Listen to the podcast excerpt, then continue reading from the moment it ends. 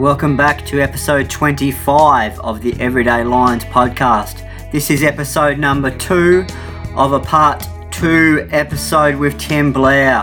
Yesterday, Tim and his team finished a ride from Campbelltown to Devonport, raising money for kids who are affected by cancer. It was such a lovely vibe down at the Bluff. I went down there and had a look with my friend Amy, and it was so great. It was just a really lovely, supportive environment.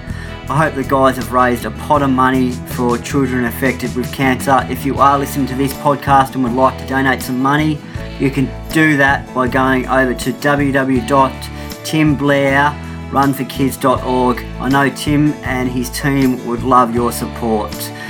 Here's episode two. Until next time, happy running.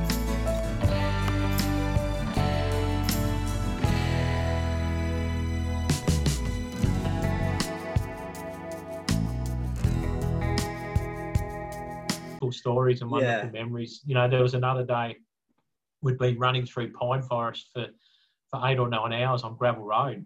And um, and then Triff come up beside us and he said, "Do you realise where we've been for the last nine hours?" And no, I've got no idea. We're just running wherever you tell us. He said, "We're in the Bangalow state forest." Oh, jeez. Thanks, mate. When do we get out of it? yeah, yeah, so, yeah. So, oh, geez. That's pretty weird, but yeah, yeah, you know, I don't know if there's too many people that could attest to the fact that they spent nine hours a day running, running through pine forest. Oh, wow. Yeah. So that's, um, that, they're wonderful stories. Yeah, and... You know. And how does the body recover after a distance that far? What do you do? Um, I, I ended up that run. That run took a toll on on both of us. Um, I think day two, Shane had severe hypothermia, um, and he was he was vomiting his way up the road and, and stuff like that. That speaking of cold, I've never been so cold in all my life, except for the days when I ran through country Victoria. Uh, it was just miserable. Yep. So if anyone from Victoria says Tassie's cold, go and spend a couple of days, you know, in, in northern Victoria. We've got a few Victorian uh, listeners, mate. Yeah. So I'm sure they'll burn your sight. So. Uh, it was it was miserable, yeah. And poor old Shane ended up with hypothermia. Um, and that was sort of, I guess, we we made a pact together when we set off on this that neither of us was going to do anything stupid that would be detrimental to our health. Um, but as it turned out, both of us did. Um, You know, so I remember going into Shane's hotel room that night. He was wrapped up in bed, struggling to eat, uh, things like that. And I said, "Look, mate, um, you know, have a rest tomorrow. I'll, I'll it'll be fine." Um, and there were some expletives um, said by both of us.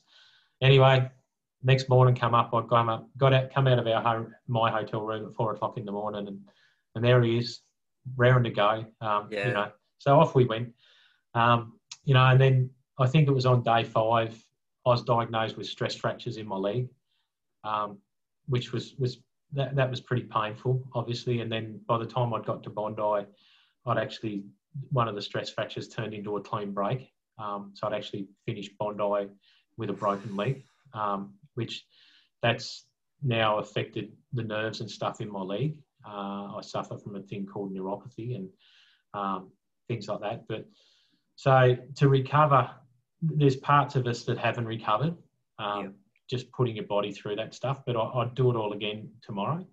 Um, but uh, it, it was one of those things where we got, got to Bondi and it, it was a massive relief, but it was a massive accomplishment, not just for us, but for everyone involved. You know, like both Mandy and Tracy and our kids, they come along for the journey, the support crew, Chris Radeye, Adrian Triffett, John O'Mallison. Um, you know, it, it was just amazing that these people got on board. Janelle Hayes, she was our masseuse.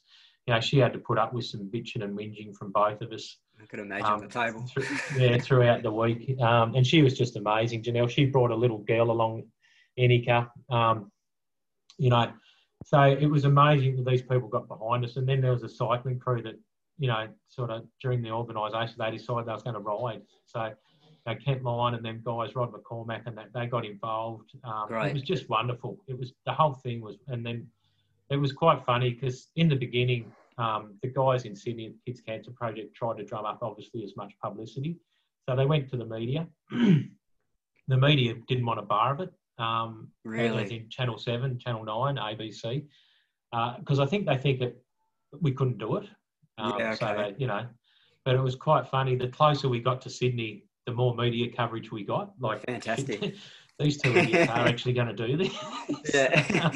So they know, can do it. Yeah. Them bloody idiot Tasmanians. Um, you know, Two heads. So by the time we got to Bondi, there was every T V channel was there and, and things like that. So awesome. From a personal perspective, there was a bit of yeah sucked in. Yeah, no, and, and and well rightly, like you know. Um, yeah, that's so, that's saying yeah. you can't do it when you know you can do it. Oh, and that that's my biggest motivation. Yeah, that sort of stuff. You know, um, sometimes it gets me into trouble, but um, to have someone say, "Oh, I don't reckon you can do that," that's that's yeah. you know, a pretty good motivator for most things. No, you got to be passionate in something. I'm, I'm the same. Like I've been told, I. Oh, you're too old. No, you just give it yeah, away. But yeah. don't listen to those people. Just no, no, no. Yeah. Just do it. You know. Yeah. Just, and like like we said before, mate. As long as you're smiling while you're doing it, exactly. You're right. achieving. You're achieving. Yeah. Yeah. Run happy. Yeah, yeah, all that stuff. So there was days when we weren't real happy, but yeah, we could imagine. but, but it all goes. You know, there there was there was days. I remember one day. Um, speaking about the cold and, and we've spent three days of just absolute really cold mornings and um, it was it had almost broke me, and then this day was just running along and, and as the sun come up it started to warm my face, and, and if ever there was a time I would have turned strongly religious at a heartbeat, it was that time, because I just tears started to roll down my face. Yeah. um, and, and And I actually started thanking God and all sorts of stuff for the sun, you know. Yeah, it's so warm. Yeah, it was just such an emotional time, but it was crazy, you know. It was something I've seen every day of my life, the sun, but I was just yeah. so appreciative of it that yeah. particular day. um, but there's something about putting your, putting your body through that for seven days in a row, knowing that you're probably doing permanent damage, but you still power on um, for the cause of the kids. That's amazing, mate. Yeah, and that's that's what it's about. And and like I said before, you know, like that, that's from a personal perspective, that's that's what I get out of it. The fact yeah. that our bodies are made to be pushed, and, and you know, we need to learn how far and how we can push them. And, um, you know, we, we managed to do it. And, uh, again, I'm proud of it. And I'm proud that I got to do it with a really good friend of mine in Shane. Yeah, fantastic. And what does that friendship mean to you, mate? Um, it's funny because... Uh, I know our kids sort of, you know, and, and I, I think I'm the same. Um, our kids look at Shane as almost like a second dad, and it's almost a second family. It's just Shane and his family are almost an extension of our family, and, and vice versa. Um, you know, he's a ripper bloke. Um, he can be a pain in the ass sometimes because he won't shut up, but yeah. um, he is just a ripper bloke, and, and, and we get on really, really well. And um, like, like I say, I, we, we, You know, we talked you know, about Shane, one day when we're old, and probably a lot of people don't know, but Shane, Shane was quite an accomplished runner from back in Melbourne to Northern Territory. Fantastic. He's a thirty-minute assistant, you know, so we have to put solar panels on him to recharge the battery. I've got to feel like he's ran just over an hour, I think hour eleven or something for a half marathon or something. I'll look forward to it. I'll be just... I don't know what I'll be doing. I'll probably be retired too. You know, he's been in state teams with the likes of the Dave Chettles and things like that. So the, the young fella could move all right back in the day. Yeah, um, he could. Yeah. Believe it or not. Um, you know, and he's got a got a wonderful build for a runner. Um, so, yeah, he, he's he's quite an... And, you know, so he, he frustrates me a bit in that regard because he seems to run really easy. Um, yep. And, and I'm just a guy that sort of runs and flogs myself to, to get every inch of it out of me. Um, so I really enjoyed the times when... when he was learning to run long distances and I could bury him. Um, I, I enjoyed that for as short a time as it was, because yeah.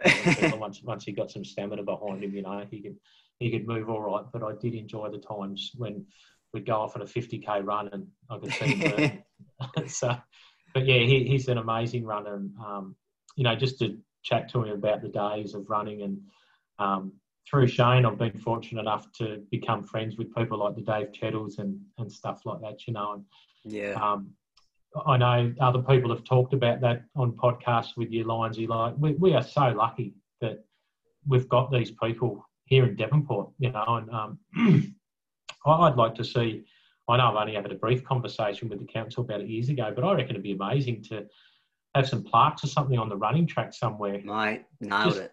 About these guys, you know, the Viv Woodwards, the Dave Chettles, the Lily Taylors, the Shane Taylors, you know. Yeah, exactly. Because they've actually achieved some pretty high accolades. And, you know, when when you did the one with Gunner, you know, the people he coached, you know, there's, yeah. there's been some people there that have represented Australia. Um, yeah, and, and it's, things like that, you know. That's like, it. We um, we've got such a rich culture for for yeah, distance yeah. running, and it's it's just amazing. Yeah, it'd be nice just to see some acknowledgement of that. Um, you know, I'm pretty sure they don't want to see their statues or anything, and but just just a little plaque of, you know, Dave Chettle alone, his story. Oh, it's amazing. Just amazing, you know. Like, yeah, yeah. And he's such a personable guy. Um, you know, one one of the things I look forward to when I do a Saturday morning run, and if I can get my timing right, I can run into Chet around the track and yeah. stop and have a ten minute chin wag with him, you know. Like, it's great, um, isn't it? Yeah, it is. I'm the same, mate. I'm like, oh, geez, I hope I see him today. yeah, yeah. You know, he's just a wonderful guy to have a chat to. And, and every now and then he just gives you a little bit more, you know, yeah, about, about what he's done or who he's ran against and things like yeah. that. So it's always good. It's really I, good. I, I remember a story. Uh, I was chatting to him and going, oh, did you um, did you ever do the City to Surf? No, I never did the City to Surf. I uh, had the Commonwealth Games that weekend. But, but that's the sort of bloke he is. Like, he just yeah, sort of comes yeah. out with it. Yeah, you know, like, and that, that is exactly, he's just so casual. Like, yeah, you know, yeah. and it was just another run meet, but he just couldn't do the City to Surf. Like, yeah, yeah, exactly. Um, so... Do you do you have a, an idea of how much money you've actually raised, mate? Have you have you got a figure with that? Not officially. I know we've raised over five hundred thousand dollars. Um, wow! And I know, um, like yeah, you know, out of the like the Bondi run, the Nepal run, there's been some sizable um, money raised. When I did the Nepal run, so I know there was money raised back here in Australia, but part of the Nepal run was to also raise some money for, for a foundation in Nepal that's pretty close to mine and Mandy's heart called the Pemba Doma Sherpa Foundation. Uh, and that's named after a very close friend of ours. Um, and um, so we raised twenty thousand dollars that went to the Pemba Doma Sherpa Foundation, and that went into uh, helping children in Nepal get an education and um, things like that. Um, so the Nepal thing's a, another story, I guess. Um, I'm not sure if we've got time or not, but yeah, mate, um, we've got plenty of time as um, long as you've got so, time. Yeah, yeah. So, uh, Mandy and I were, we got married and um, married fairly young. Mandy was twenty and I was uh, twenty-two or whatever it was, and uh, neither of us had travelled overseas, and um, so we we saved up and worked hard and um, brought a, a one-way ticket to Thailand, and uh, so we we got to Thailand, did some trekking. Had no real plans of what we wanted to do, but did some trekking around Thailand, spent about three months in Thailand, and, and the one real place I wanted to go to was Nepal. So we bought a ticket in, in uh, Bangkok and flew from Bangkok to Kathmandu. Um, and, and that was back when I was suffering from epilepsy a bit as well, and so I was carrying a, a, almost like a bag full of medication with me. Um, so our first introduction to Kathmandu was uh, we got robbed at the airport and a lot of the medication was stolen, um, which made me pretty angry. But yeah, we, we got over that. We got into Kathmandu, found a bed for the night, and then explored Kathmandu, and, and we wanted to do some trekking. So we was fortunate enough to meet a really a, a guy by the name of Raj and Tarpa, who we become really, really close to and, and um, still are. Um, Raj was our guide. And anyway, we got every as every day went by, we got closer and closer to Raj. And um, that was in ninety-two, I think it was. So we went back the next year uh, and we planned to climb a, a mountain in the Everest region called Lobuche East with Raj. So Raj had been up in the mountains working as a climbing guide. And uh, Mandy and I landed in Kathmandu, had a couple of days in Kathmandu, and then trekked, uh, was trekking into the Everest region, which was obviously, you know, a, a few weeks. We stopped at a place called Namche Bazaar, and we seen this girl at Namche Bazaar called, we didn't know her name at the time, but she, we both, no, both Mandy and I said, oh, wow, what, you know, she's a beautiful looking girl. So by the time we got to Raj uh, at the base camp for Lobuche, um, we said to Raj, oh, we've seen this girl back at Namche, you know, we, you should marry her. Um, general nonsense conversation. And anyway, so we climbed our mountain and done all that, and then we're trekking back. And Raj said, oh, we're going to stay at a friend's place in Namche Bazaar. Uh, and it turned out it was Pemba's place. He he was friends, just friends with Pemba, and, you know, oh, wow, that's her, Raj. You know, this is the girl we see. Yeah. Anyway, Raj and Pemba ended up getting married. Um, wow. We, Mandy and I helped Raj and Pemba start a company in Nepal called Climb High Himalaya, which is a trekking and climbing company. And the profits from that company goes to building schools in remote areas of the Himalaya. Unreal. Um, Pemba went on to become one of the most famous female climbers in the world. She summited Everest three times, uh, summited from both the Nepalese and the Tibetan side. Um, she could speak eight different languages. Uh, wow. She's an orphan. She was she was an orphan in Nepal, which obviously wouldn't be a very easy thing to do. But, uh, so she's she's a self-made lady. Um, and obviously Raj, um, yeah, he was an accomplished climber as well. Uh, and Raj touched us that much, we actually named our son after Raj in, in Nepal.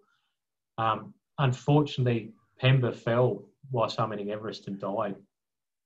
And uh, back, that was in two thousand nine, I think it was. Um, so I, I went over and spent some time with Raj. Raj was, and they've got a little girl, Sarani.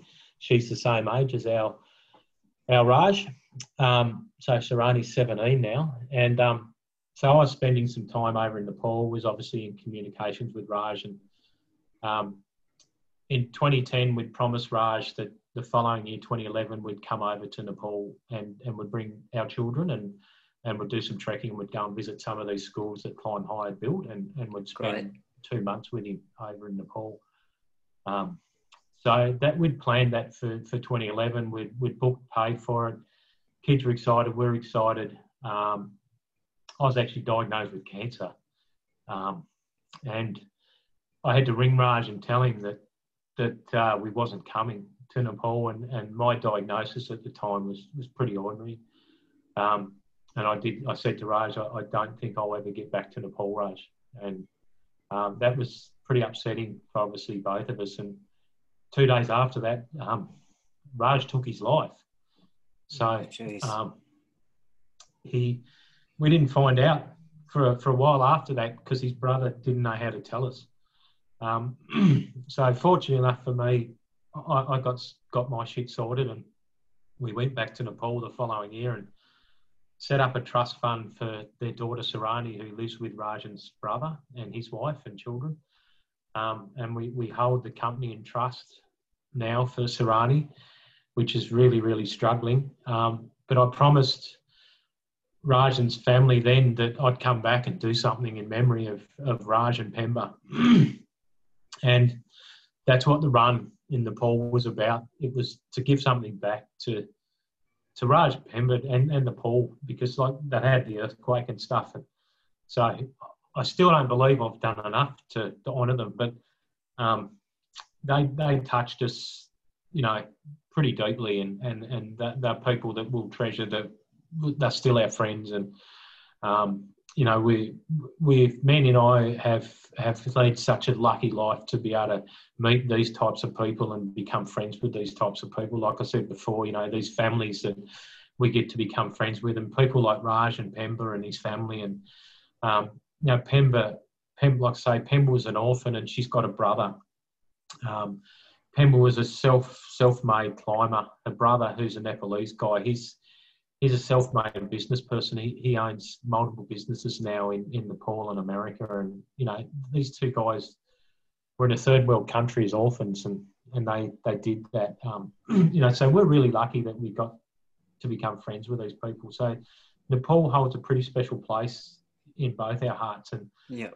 The run in Nepal, um, that, that was just an amazing experience. And, um, I'm not sure if you know Heath Holden, he's a photographer. Heath come along for the ride, and, and uh, Peter, a, a gentleman friend of ours called Peter Ed, he come as support crew. And um, it's, again, it's something I'm so proud of that I could, you know, I can say that I, I went to Nepal and we did this run, and that was That was two hundred twenty-five kays over three days. So I ran from a place called Pokhara to Kathmandu.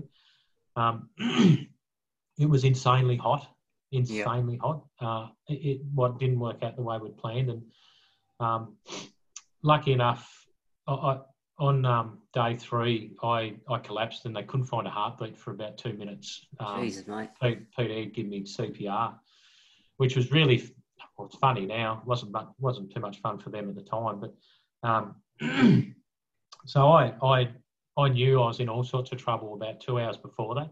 Yeah. Um, and, and it was the fact that I'd been running, uh, multiple days in extreme heat, and I, obviously we wasn't sort of staying in five-star hotels where we had air conditioning and stuff. So my body was never cooling down.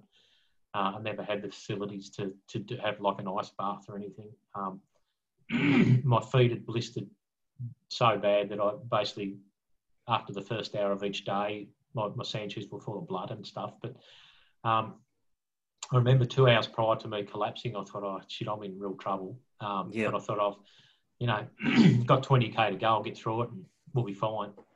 Uh, Mandy was on a, Mandy and the kids were on a plane flying to Kathmandu because uh, the plan was I'd been over there eleven days before that. With, I had to meet some politicians and media and all sorts of nonsense. Um She was trying to contact Peter and, and Heath to find out how I'm going. No one was answering their phone. Yeah. uh, too busy giving me C P R. Um, Scary, mate. Anyway, I, I lost about seven hours. I can't remember seven hours of that, but my, my memory, I've got a memory a couple of hours before that, thinking I'm in trouble. And yeah. then my next memory was I woke up in this room. Um, I was surrounded by ice and they had yeah, some wow. bands on me in this, this little room. And Peter Ed, anyone out there that knows Peter Ed knows what a gentleman he is, and he's just the kindest, gentlest person. And he um, he was really nervous, and when I sort of come to and got my bearings, he said his biggest fear was once I come to, I was going to say, right, let's get up and finish the run. Um, anyway, and he was really nervous about asking me. Uh, he said, you know, how are you going? I said, I'm fine. And, and then he was sort of waiting for it. He said, oh, what about the run? And and I said to Pete, I said, oh, look, mate, I, I promised Mandy I wasn't going to do anything silly. Yep. So I think we'll probably rest today and we'll we'll finish the run tomorrow and we'll finish it in Kathmandu, you know, fin- as planned, we'll run into Kathmandu. It just meant that what was going to be like a leisurely ten K run into Kathmandu on the Saturday turned out to be about a thirty K run. Yeah. Which was fine. So the, the last day we had a thirty K run through some beautiful country, but... Um, Mandy knew something was up, but we didn't tell her until we, on the Saturday where I met her in Kathmandu. That she probably wouldn't let you run, this, mate. That's why. This is what happened. Um, you know, but um, it was just wonderful to to be able to go to Nepal and do that yeah. and give back to a country that we hold dearly uh, to in our hearts and, and to people. Uh, and it's it's something probably... I've done some amazing runs, and like the Bondi run's obviously a big one, but the Nepal run is something that um, I'll treasure for life, and um, yeah. I'd love to go back. Hopefully next year I want to run from base camp to Kathmandu, wow. um, which is pretty epic, but, um, you know, that that's something else I'd like to do. And we're sort of, Mandy and I are talking now, obviously, with the company over there, the business, it's struggling, there's no tourism, so we need to sort of work out what we're going to do with that or what we can do with that to try and keep it alive until such time yeah. um, that tourists start going back. So, um, but one thing that will happen is the legacy of both Raj and Pemba won't won't be lost or forgotten. Um, yeah, so we we are really lucky, as I said, mate, we're so lucky uh, in our life, Mandy and I, to have to be involved with these people and, and be friends with these people and, and And I'm probably the luckiest person alive to be fortunate enough to be married to someone like Mandy, I guess, yep. who puts up with me. No, you're a good bloke, mate.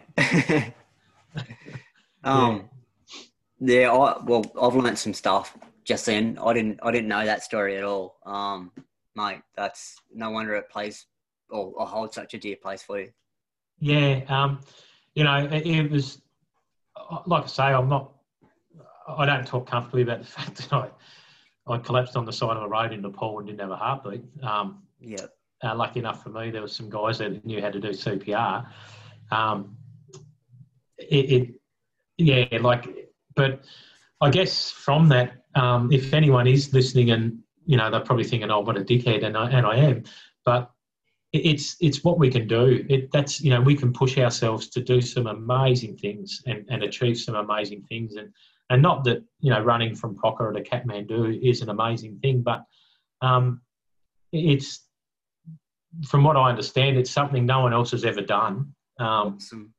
Um, and it, people that do know Nepal or know these countries, like, spending time on the roads is is dangerous within itself.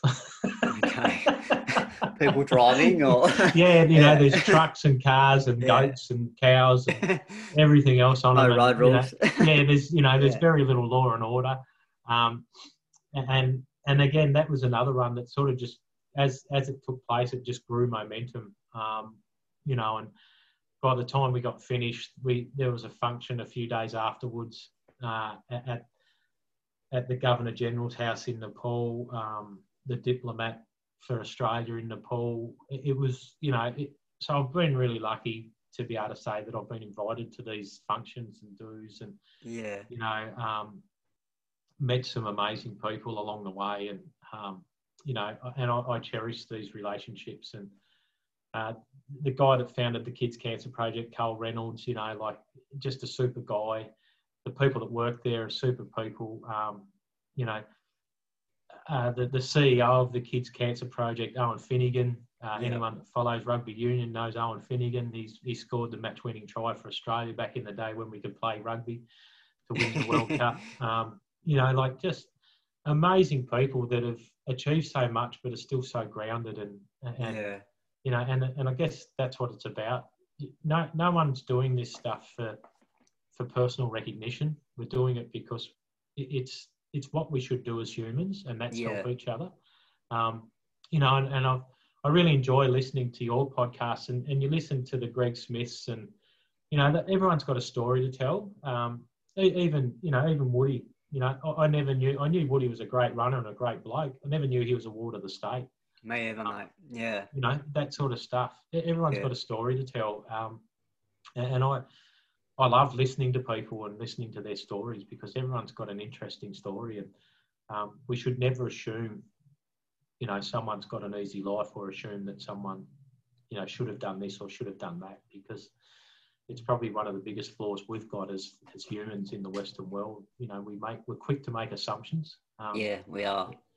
Quick, you know, to knock people down too. We we are, unfortunately. Mm. Um, you know, and I, I think we've, too much focused on our own selves and not focused on the fact that, you know, we all need to help each other. Um, yeah. And, you know, speaking of that guy we was talking about before that does the community work, work here with children, that, that copper. Um, yeah. You know, there's not a truer statement that it, it, it takes a community uh, to to help children grow. And, you know, it takes a community to help everyone grow. That's yeah, it, it does. You know, just the stuff like what you're doing with your running coaching, there's there's people out there.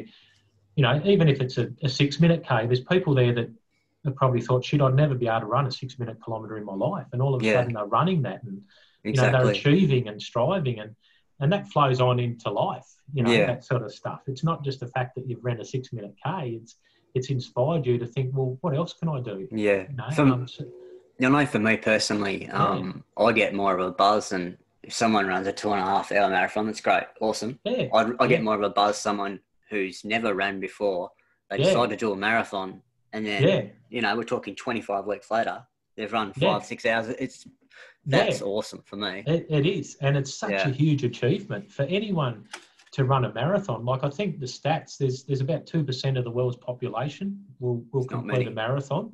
Yeah. You know, so to, to run and complete a marathon, you're in some pretty elite company. Exactly. No, no, yeah, no, you're regardless right there, of whether it's a two-hour one or a twenty-hour one. Yeah. To, to actually cover that distance. It's uh, probably harder, yeah, isn't it? yeah. Well, yeah, you know, like I I remember years ago I was doing one of my God knows how many Melbourne marathons, and um, I was struggling. I, I, that's, that was the year I found out I, I had a heart condition, but um, I couldn't get my heart rate below two twenty, and, and I was coming yeah, wow. towards the end of it, and it was starting to edge up.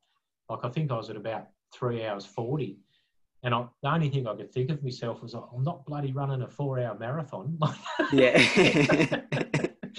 Yeah. And that's what pushed me to the finish. Uh, and ended up in the medical tent with a, yeah. with a heart rate of two twenty plus. But, wow. you know, but, uh, you know, people that go out there and punish themselves for that, mate, they, they all deserve a pat on the back oh, because it's, it's a huge achievement. It's a day at work, mate. I mean, it it's, is, yeah. it, it's, it's yeah. amazing.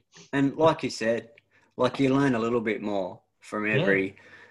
every race or charity run you do. I'm pretty sure yeah. you're like, ooh, okay, right, so I can bush it that far then. Yeah, that's exactly right, you know. Yeah. And, and I know back when I was running consistently with the club and we'd do speed work, like I, I never thought that I could run a sub four K, you know, but then with a little bit of work and effort, you know, for, for the shorter runs, I'm running, you know, three thirties and things like that, which is which Great. is pretty cool. Yeah, you know? Absolutely. Um, and again, it's, it's, it's something I'm pretty, it was never going to be world class or anything else, but it's an achievement. Um, yeah, you know, and like I, I, I used to admire, you know, you watch, watch people like yourself running these amazing times, and people like Shane and, and stuff, you know. But everyone knows what it's like to, if you know, if you're pushing yourself to run a, a two minute thirty k, or you're pushing yourself to run a six minute k, you're working just as hard and you're trying Absolutely. to achieve and, and push, and that's that's one of the great things that running is a great leveler. Yeah, it is. You know, it puts everyone out there that, and I think in general, um, you know, everyone understands that and everyone's appreciative of that. You know, that there's a few around that sort of get wrapped up in the fact that they might run a, you know, a low three minute K or whatever. And, but at the end of the day, I've never been really that focused on, you know, how fast I can run. It's just about self-improvement. And, yeah. and you know, and that's what everyone should take out of it, you know, regardless Absolutely. of three minutes or ten minutes or whatever it is. It's just self-improvement. Yeah. And, you know, and I, it's wonderful to see these people, like these people that are running with you that, you know, are probably like everyone else, probably like myself back in the day, that never thought I'd run that much. Um, then all of a sudden here they are flogging themselves out, you know, five days a week to running programs and things like yeah, that. Yeah, it's great. It's, it's you know, it's just, and it makes everyone happier.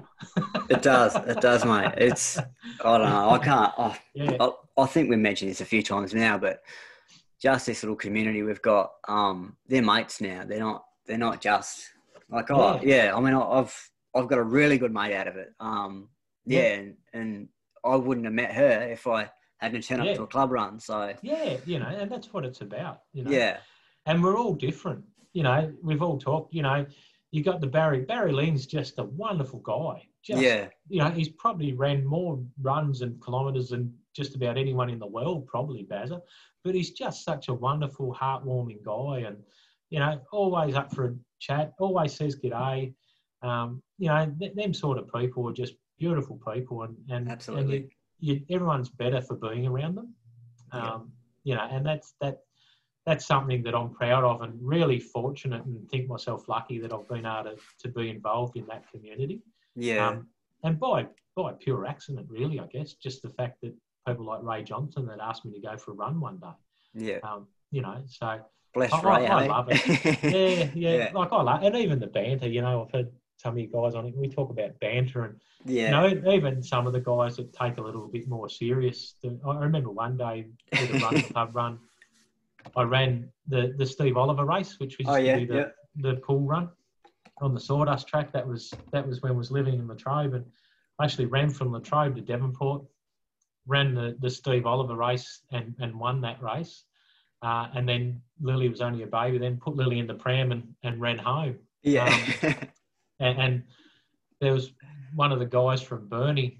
I was remember pushing the pram up the hill. I was running up the hill to run back to Latrobe, and one of the Burnie guys managed to st- stick his head out the window and say, "Oh, it's a pity you didn't have a go during the race." Oh, and I, no, but I, that's all comical stuff, you know. Yeah, like I, yeah. I didn't know what else I could do. Like I ran fifteen Ks warm up, won a seven K race, and then I was running another fifteen Ks home. Beautiful. that's a I don't good know day. What else I could, yeah, I don't know what else I could do. Yeah. If that's not having a go, I don't know what was, but it was just comical. You know? Yeah, yeah, and that's it. You do get your, you do yeah. get your serious people yeah, in your races. Yeah. Or I remember uh, winning two weeks in a row. Yeah, no, geez. Gunner, Gunner got a serving from this random guy one night. Oh, really? Yeah. And Gunner just said, uh, well, you're not putting in two days, you know, you're not training yeah. twice a day, five days a week, are you? So just calm down, you know? Yeah, like it's just, I mean, that race I won, and I know, I, like I've won two races, that race and I won a marathon with the club. Um, but that Steve Oliver race, realistically, I, I won it by default, you know, almost ran into the back of the guys as I was passing them. Go on, go on, son, take it. yeah, yeah. Oh, good work. Yeah. yeah. oh. But that's you know? the key though, mate. We we do have these, you know, you, you know the troublemaker crew from Burnie. Oh, yeah, yeah. I mean, you've got to have guys like that who really take it you seriously. Do. Like yeah. it's, it's what makes the sport I yeah. know, enjoyable. It's funny as well. Well, it does. It's and oh. you know, in their defence, it's good to see they're so passionate about it and, and stuff exactly. like that. But you know, I, I was never going to hang out for a win, mate. If there was a chance for me to win something, I was I was taking it because yeah, you know, my my running abilities never let me, you know, work out which race I could win or couldn't win. Um, yeah, yeah. Know. But um, I'll bet you that's your that's you through and through, mate. You're a very honest person, so like, yeah. And and I remember the first year I ran the feature race. Um, you know, and you go through the year at all these cross country club running races, and you're passing people, and you know, running top ten, and and a, a pleb like myself that sort of didn't fully understand it. You know, been talking to running with the other guys. The feature races coming up, the Calcutta. You know, it's got a bit of hype to it, and quite a good race, and. And I'd been sort of thinking, all right, I'll, I'll probably go okay in the feature race. You know, I'd had a few top ten finishes and things like that. Probably ran a third or something. I'm not sure. And yeah, mate, all these people that I'd been passing, I, like it did me head in because I'm I'm running down the road thinking, where are they? Like, yeah. I must be having a really shit day because like, I, I can't yeah. even catch these people anymore. Oh, mate, and.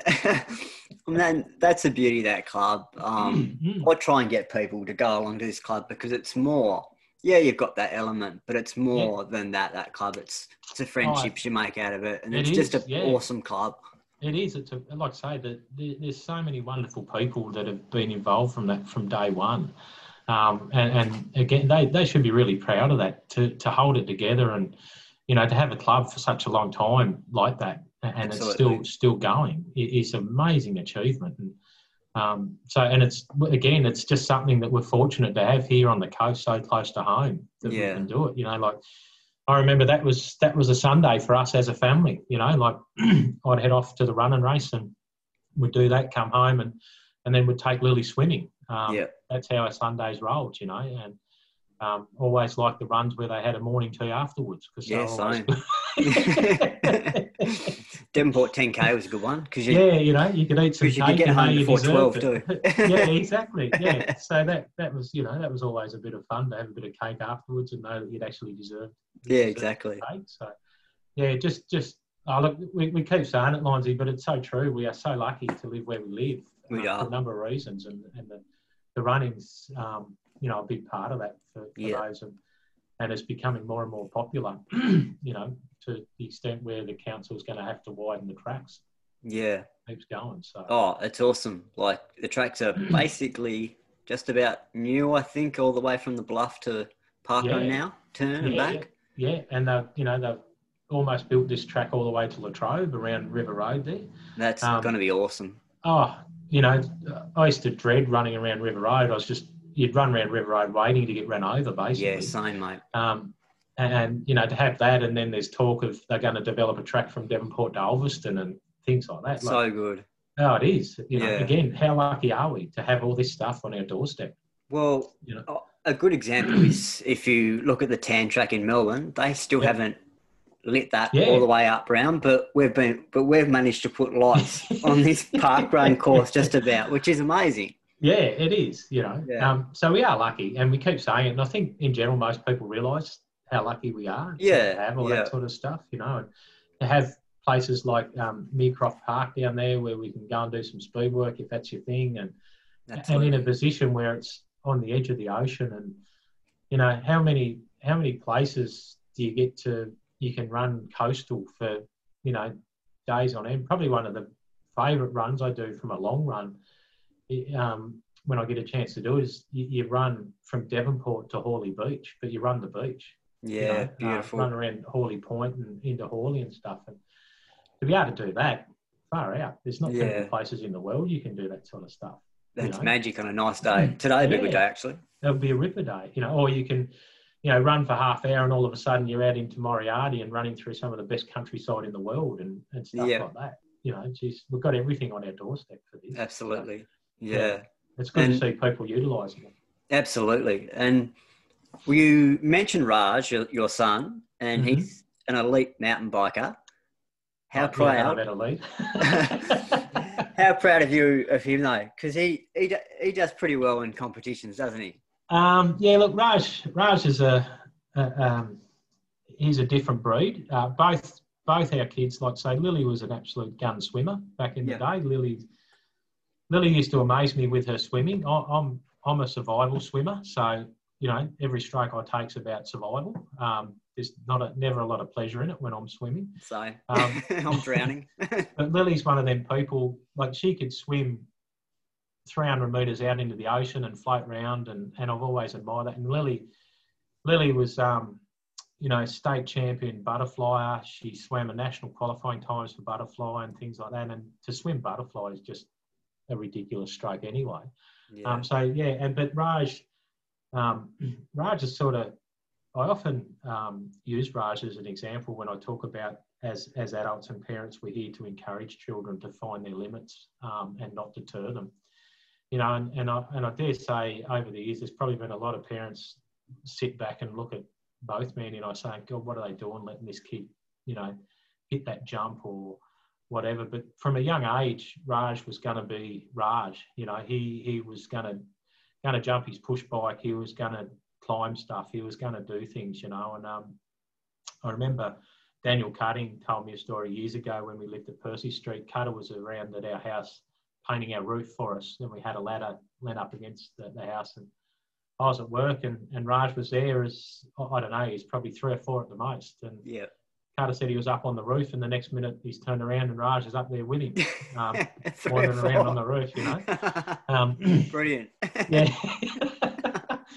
um, you know, and that was Raj, and so he he you know he took the trainer wheels off his own push bike, and yeah, um, at a very very early age he was doing skids and crashing his bike. And I remember it well. He, he used to yeah. come along for those runs with uh, Ray and, and yes, Birchie and yeah. stuff, and he'd go up ahead. You see him doing it. yeah, you know, God. ride his bike, and so I yeah. guess you're sort of destined. But he's had some really good opportunity Uh, with his mountain biking, uh, and it's, it's done quite well. And um, this year, unfortunately, just didn't go to plan. As it didn't go to plan, I'm pretty sure no one was planning for COVID. No, well, I hope not. Anyway, they knew more than we know, didn't they? Yeah, um, you know, uh, he he had a pretty big year ahead of himself. You know, it started off in January where he went to New Zealand and raced raced in Oceanas and uh, placed seventh in the Oceanas and stuff for downhill, and then.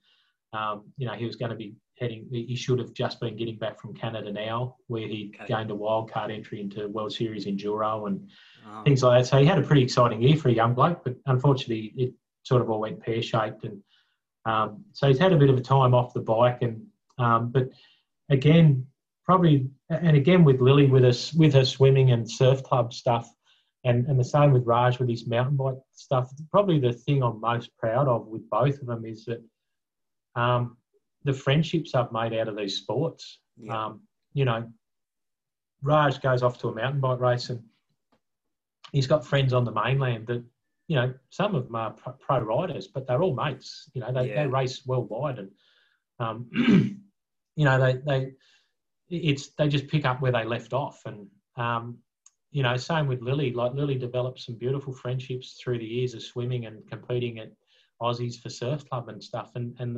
you know she can run into any of them and they just pick up where they left off and, and yeah. things like that. So that's awesome. I guess that's that's what it's about, you know. Like um, if you're fortunate enough to to make a living out of your chosen sport, um, you're one of the very very few lucky ones. But yeah, we all get something out of sport, and and that's friendships. And it's like what we keep saying about the running, you know, like none of us, well, from what I see.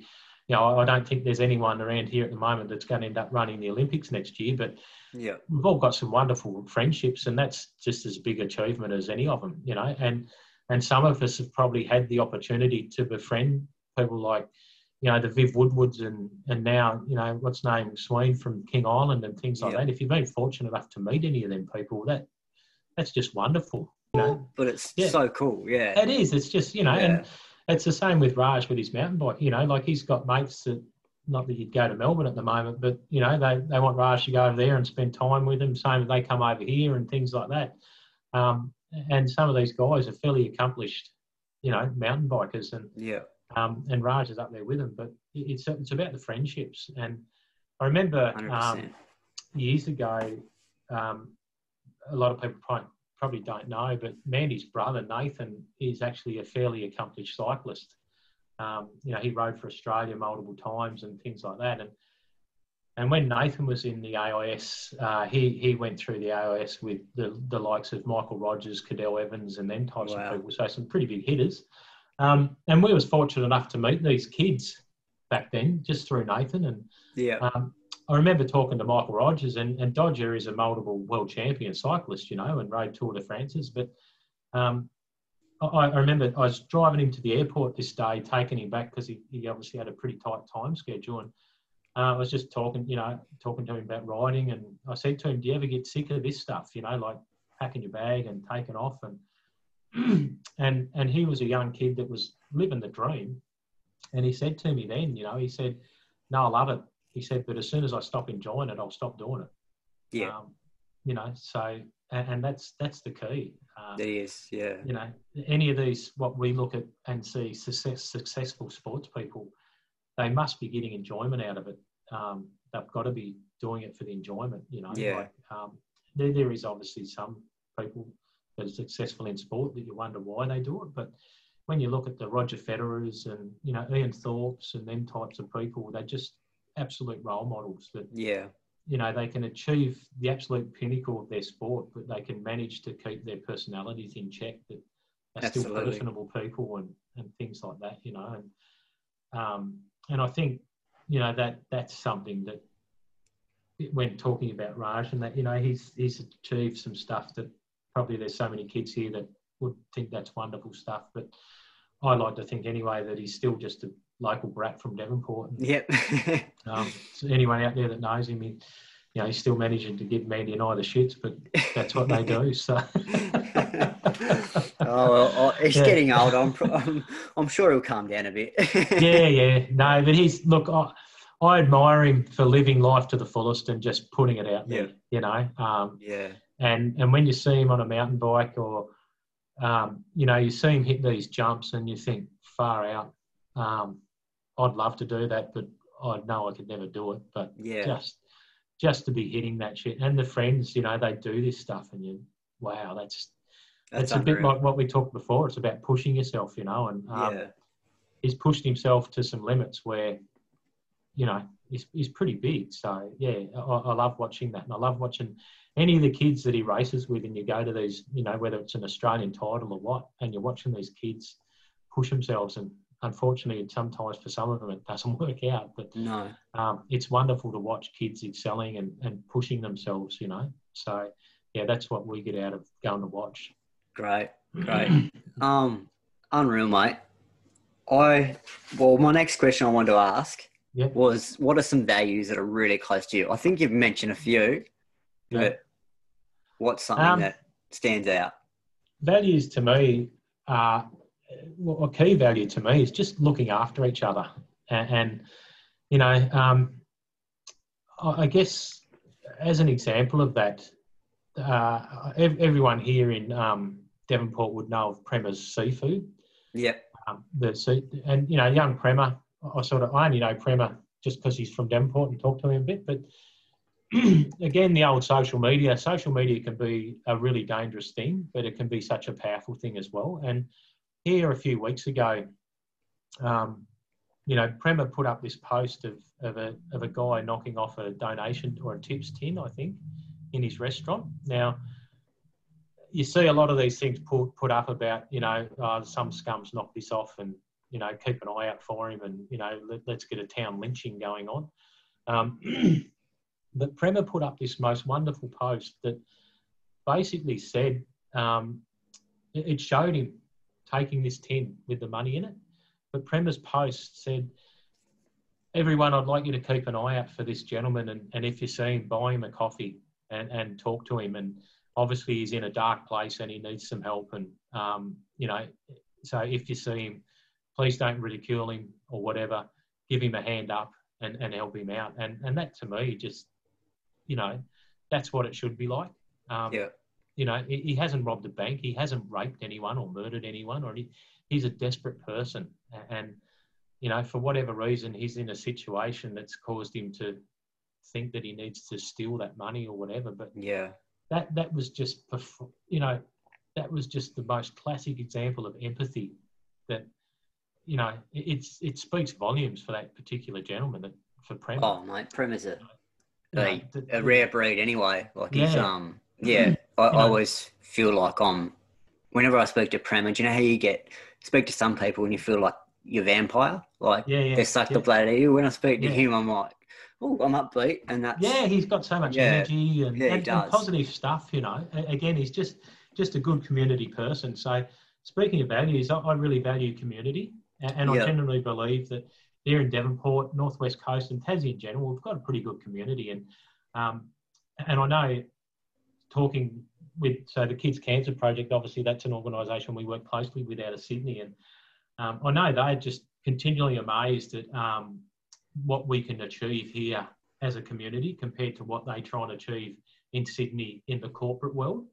Um, you know, and they just, you know, like, simple things like Gold September, for example, where there's gold ribbons. You know, here a couple of years ago, I, I said to them, I, I reckon I'd be able to get gold ribbons in all the Bendigo Bank branches. Uh, we we bank personally with them, and they have helped us out with some runs and stuff. And, you know, they said, oh, how, how do you reckon you'll do that? And I said, oh, I'll just go and talk to them. You yeah. know? And simple as that, yeah. You know, yeah. Oh, really? Um, yeah, and, you know, so I went and talked to some people at the Bendigo Bank. They then talked to their manager, and all of a sudden, statewide, all the Bendigo Bank branches are selling gold ribbons throughout September. You know, like yeah, awesome. It's that simple because we have such a strong community. We um, do, you yeah. know, and, and and that that sort of stuff just blows them away. And you know, another example of that of community, and and um, there's a there's a guy that's originally from Devonport called Michael Stevens. Now, Steve-O was he first got his job with the Advocate. Um, a lot of people that know him probably think. They remember him because he looks a bit like David Boone. He's got a big bowie and similar stature to Booney. But um, anyway, Steve-O's done really well for himself, and now he's one of the uh, bosses within Fairfax Media in Sydney. And when Ben was trying to work out how we could promote Childhood September better, again, I said to the guys in Sydney, I reckon I could get Fairfax Media on board. Oh, geez, no, we, we've tried and tried and tried, you know, to get them on board. And said, leave it with me. So I rang up Steve. I said, look, Steve, I, you know, we're doing this, this and this. Yeah, not a problem, Larry. Leave it with me. Um, I'll organise a meeting. And so I rang up Owen and staff at the Kids Cancer Project. Said, all right, we've got a meeting with the Fairfax Media Board and management next week. I'll fly up and we'll go and have this meeting. Right. And so my flight, I basically had to leave the airport and go straight to this meeting. And Owen rang me. He said, oh, look, mate, can we can we just have ten minutes before we go in? Like, I want to know what's going on. And yeah, no, it's fine. So Alan met me just outside and we had a bit, he said, what, you know, what, what do we need to do? I said, don't worry about it. You know, like it's, I, I just got to catch up with Steve-O and he's got his boss there. And, you know, so we've walked into the board meeting at Fairfax Media and um, sat down and I walked in and Steve-O, oh, Blairy, how you going? Yeah, good, mate, how are you? And introduced us to some other bloke. And um, Owen put this pitch to them about childhood cancer and stuff, and they said, yep, that's not a problem, we'll fix that. And then Steve-O and I broke out into a conversation about Hawthorn, and this was back when Hawthorn was winning games of footy. And, yeah. um, you know, and and then that was a done deal. Fairfax Media committed two million dollars to advertising Gold September and media and published stuff in every newspaper and whatever they own. And um We, I remember I got in the car with Owen and, and Owen didn't say anything, and we got back to the office of, of the Kids Cancer Project, and everyone was there, was sort of waiting to see how this meeting went, because this was the biggest publicity thing that had happened for childhood cancer. And, um, you know, that we walked in and they've all gone, oh, you know, how did it go? How did it go? And, and Owen said, well, Blairy just talked to Steve-O and then they talked about Hawthorn, and then all of a sudden we've got a two million dollars advertising deal. Unbelievable. but that's community, and that's what, yeah. you know, he's he's from Devonport, and that's how you roll. You know, there yeah. was no there was no egos involved or, no. or nothing else. It was just, okay, we can do this for you, and and, and away we go. Back. That's paying yeah. back to community, isn't it? And it is. Community yeah. that probably lifted him up at, at very much. Yeah, exactly. Yeah. And and he understands that, you know, like obviously he's in the corporate world now, but he's still that community focused minded, you know, come from Devonport bloke. Yeah. Um, and that's that's how we roll here in little old Devonport, you know. We do. Mate, it's best place in the world. It you, is. Yeah. You know? And, and it's as simple as Gosso ringing me up and saying, oh, do you mind if we do this, this next week? You know, of course we can. You know. Yeah, uh, great. And so you've been you've been in the running for a long time. Yeah. Uh, I think you mentioned run happy as yep. a mantra. Yep. What else, or what would be one of your biggest pieces of advice that you could pass on to a um, newbie runner? To running is a, a perseverance and a patience thing. Um, you know, and it's, it's a bit like what I was talking about before with the marathons, but. But taking a step back more, um, you know, when I first started running, and you sometimes forget this, running around the block for me was a big achievement, you know, but running around the block now for me is something I wouldn't even put my shoes on for. Um, but we've got to remember that running around the block is an achievement. Um, so anyone that wants to take up running or starts running, you don't have to run insane kilometres. Like I'm, I'm probably, don't look at me as an example as a runner, because you know w- what I do is probably insane a bit, and I think to to run the sort of distances I run, you do have to carry a little bit of insanity with you um, to be able to do that. But um, I, I'd just say to people, and, and using park run as an example, you know, I reckon it's wonderful. You go to park run, you see some new person walking doing park run, and and then over the weeks you just see them. All of a sudden they're running one hundred metres yeah. and then they're going to walk. And then a few weeks later, they're actually running. You know, they've run half of it and they've walked back. Or, and that's what it's about. It's it's it's about starting. That's, Absolutely. That's the bottom line. So just start it. Don't don't push it. Don't pressure it. And don't pre- put any pressure on yourself. You know, like when you first start, don't put any times on what you want to do or how you want to do it. Just go and start it and, and let it. And it will happen. Yeah. You know, you, you will be able to run five Ks eventually. And then once you've ran five Ks, then sort of think about, oh, I want to run a twenty-eight minute five, you know, start thinking about that sort of stuff, but just let it happen and let it develop, and, and you'll enjoy it so much more for what it is, you know. Absolutely.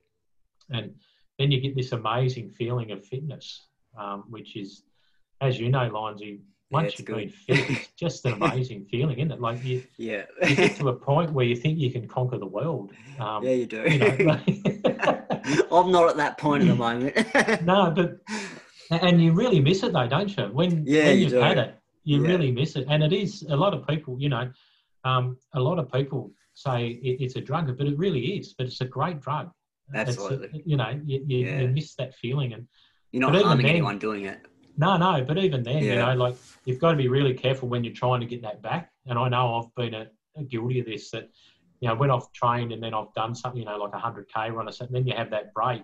I've tried to force it, you know, yeah. like I've, I've wanted it back too quick. So, you know, you overtrain or you, you put too much pressure on yourself, and then it doesn't become enjoyable anymore. So you've got to really just go back to the basics. And even myself, you know, I've had to go back and just start running five Ks and, yeah. you know, run that consistently. So you run multiple five K days and, and build on it, you know. Um, and that's, I guess, one of the powers of running too. It it, it helps you develop patience and, and things like that too, you know. So it, it is, to me, it's a really good meditation and a, and a calming thing almost.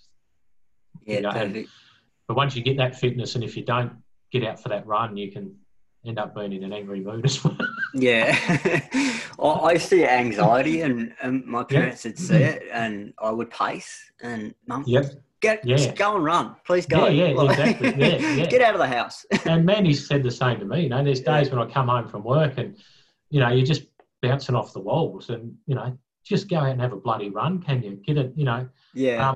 Um, and I know when Dad was sick with cancer, like Dad was in hospital for nearly three months and, and basically just laying there passing away, and um, because a lot of my brothers and sisters live on the mainland, you know, they were sort of coming and going as much as they could. But um, it, it, without running, I would have been in all sorts of strife then, you know, like he was he was at the La Trobe Hospital. So I'd, um, I'd, I'd like run to La Trobe and back, you know. Yeah. that. So I'd run out to La Trobe, have a shower in Dad's hospital room, sit there with Dad for, you know, five or six hours and then put my gear back on and run home. And yeah. if I wasn't able to do that, um, I don't know where I would have been, you know, at yeah. that particular time. So just, yeah, don't, don't, I guess one thing I can say is don't put pressure on yourself, you know. Uh, it, it'll happen and it'll, and it'll happen. Once you start doing it, it'll, it'll start to happen quite quickly as well. Yeah. So, and yeah. Great, great tip. And I, and I like the fact that you said, keep it short. I mean, there seems to be this, oh, I've done five K, I'll do ten K, I'll do half, yeah, yeah. I'll do full. Yeah. You don't have to follow that that model either. You can, no, no, it's, no, still, you know, it's still a great achievement just running five K. It, it, it's just about starting. Yeah. You know? yeah. Um, and the fact that you, you're wanting to do something, you know, and it, if running's not your thing, you know, go and buy a mountain bike and ride it around the track or just go for a walk and, yeah. and, and enjoy, again, enjoy what we've got here in Devonport, you yeah. know, the facilities that we've got to be able to utilise. And I think thinking about COVID, I think that was one of the positives that come out of it, that it got people to realise what we actually have got here in Devonport as far Absolutely. as, you know, the, the walking tracks and just stuff like that. Like I remember going for a run during the whole lockdown thing and I'd come home and say to Mandy, well, you, there's no point social distancing because you just bloody can't on the track. You know, like yeah. It's, it's bad. You know? Yeah, it got, it got really yeah. impossible. Yeah, oh. you know, uh, and there'd be times I'd head off for a run and you'd stop to have a chat to someone and then all of a sudden there was a group of eight people standing around, yeah. which was illegal at the time. Yeah, yeah, exactly. But um, I don't know, mate. Like, I, I was actually enjoying it because people were yeah. getting out and using these great facilities. Yeah, so was I. I, I was enjoying um, just the simple lifestyle of no pressure. Um, obviously, when it all sort of first happened, I was probably like a lot of people and, and I had some concerns about where's this going to lead to, and especially having a business, you know. But yeah. once I sort of got over the fact that, well, it's it's total, totally out of my control, um, there's nothing I can do about it, um, it was quite a nice, relaxing time for me, yeah. you know. Like, uh, everything was happening as a parent that you love. Our family was at home. We're spending time together. One, you know, we took in turns cooking one night a week. Um, we right. got to got to have some nice family time together. You know, we played board games, and so it was a really nice night. I really enjoyed it, it yeah. from a family perspective. It was a nice, just everything slowed down. You yeah, know? it was. Um, it was almost a reset. The planet needed it. And I think so. Yeah, very much so. You yeah. know, like, and that's what I, I think, honestly think that um, this whole COVID thing was Mother Nature's way of kicking us all in the arse and yeah. saying, you know, you guys have been way out of control for way too long. yeah, yeah, no, I, I believe yeah. things happen for a reason. I think yeah. that this, in a really horrible way, I think that this was one of yeah. those things. Yeah, that, you know, it, it was time for us to all pull our heads in and, and get back to basics. And yeah. that's what it made us do, you know, like... Um, so, yeah, look, as silly as it sounds, I, I didn't mind it at all. Um, Great. You know, so, yeah, so it was a wonderful time. Yeah.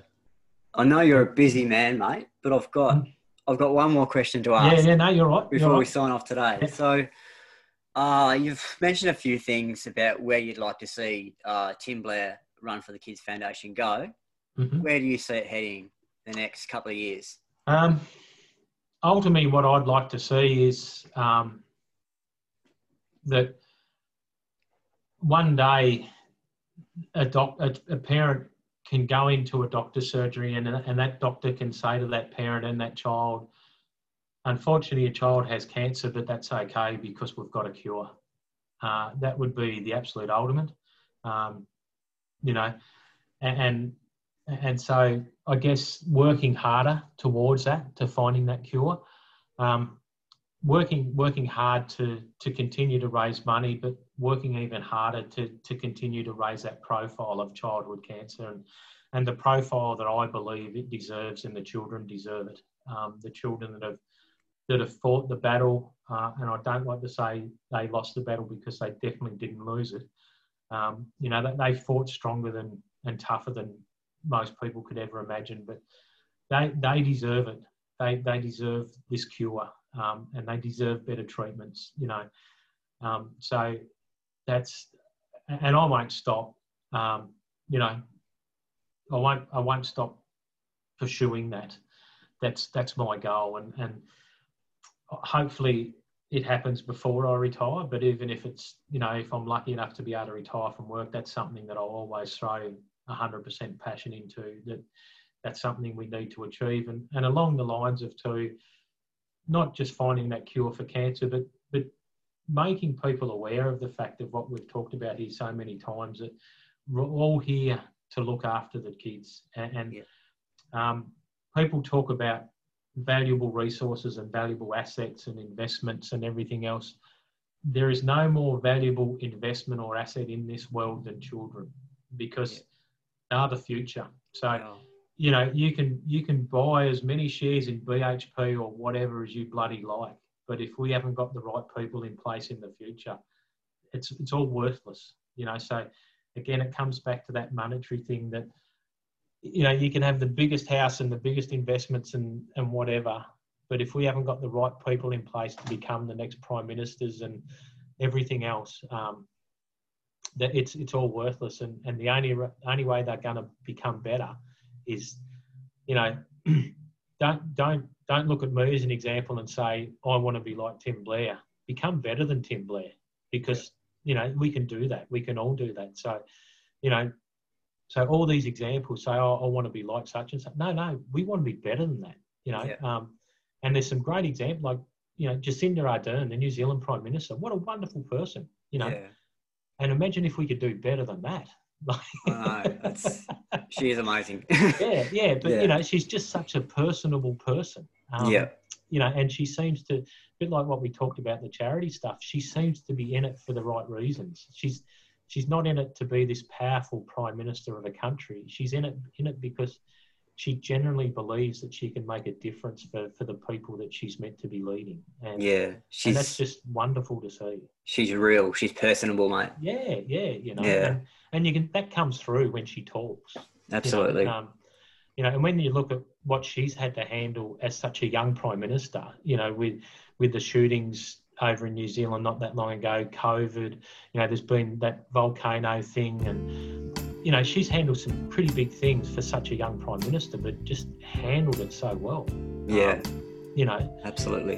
So that that's the, so don't, don't use us as I want to be like, be better. And yeah. that's what we need to teach our kids, you know, be better than us. Um, you know, I'd really be embarrassed if someone said they wanted to be like me.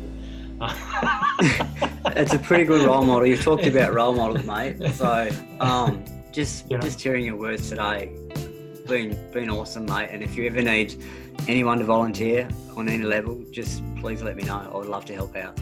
Thanks very much, Lonzy. It's been an absolute pleasure. Um, you know, again, I, I admire you for what you're doing. You've told me you admire me, and that's wonderful. And, and you know, it's, it's it's all about just helping each other out and giving each other a hand up. And um, again, like we keep saying, we're so lucky that we live in a place like Devonport where that seems to happen on a daily basis.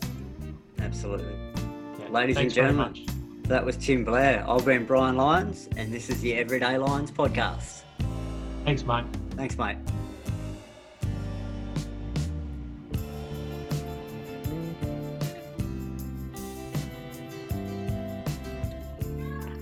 Listeners, that was Tim Blair, and I think you'd agree that that was an enlightening conversation.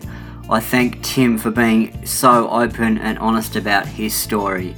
If you've listened to this podcast today and you would like to donate to the Tim Blair Run for Kids Foundation, you can do so by going to the Tim Blair Run for Kids Foundation dot org. I know Tim and the team would love your support or any donation, big or small.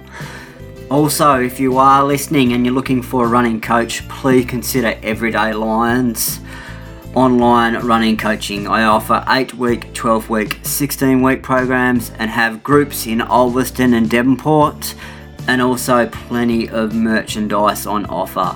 Also, if you are enjoying this podcast, please leave us a ratings on iTunes, because we go up in our little topic of sport. Until next time, I've been your host, Brian Lyons. This is the Everyday Lions podcast, and happy running.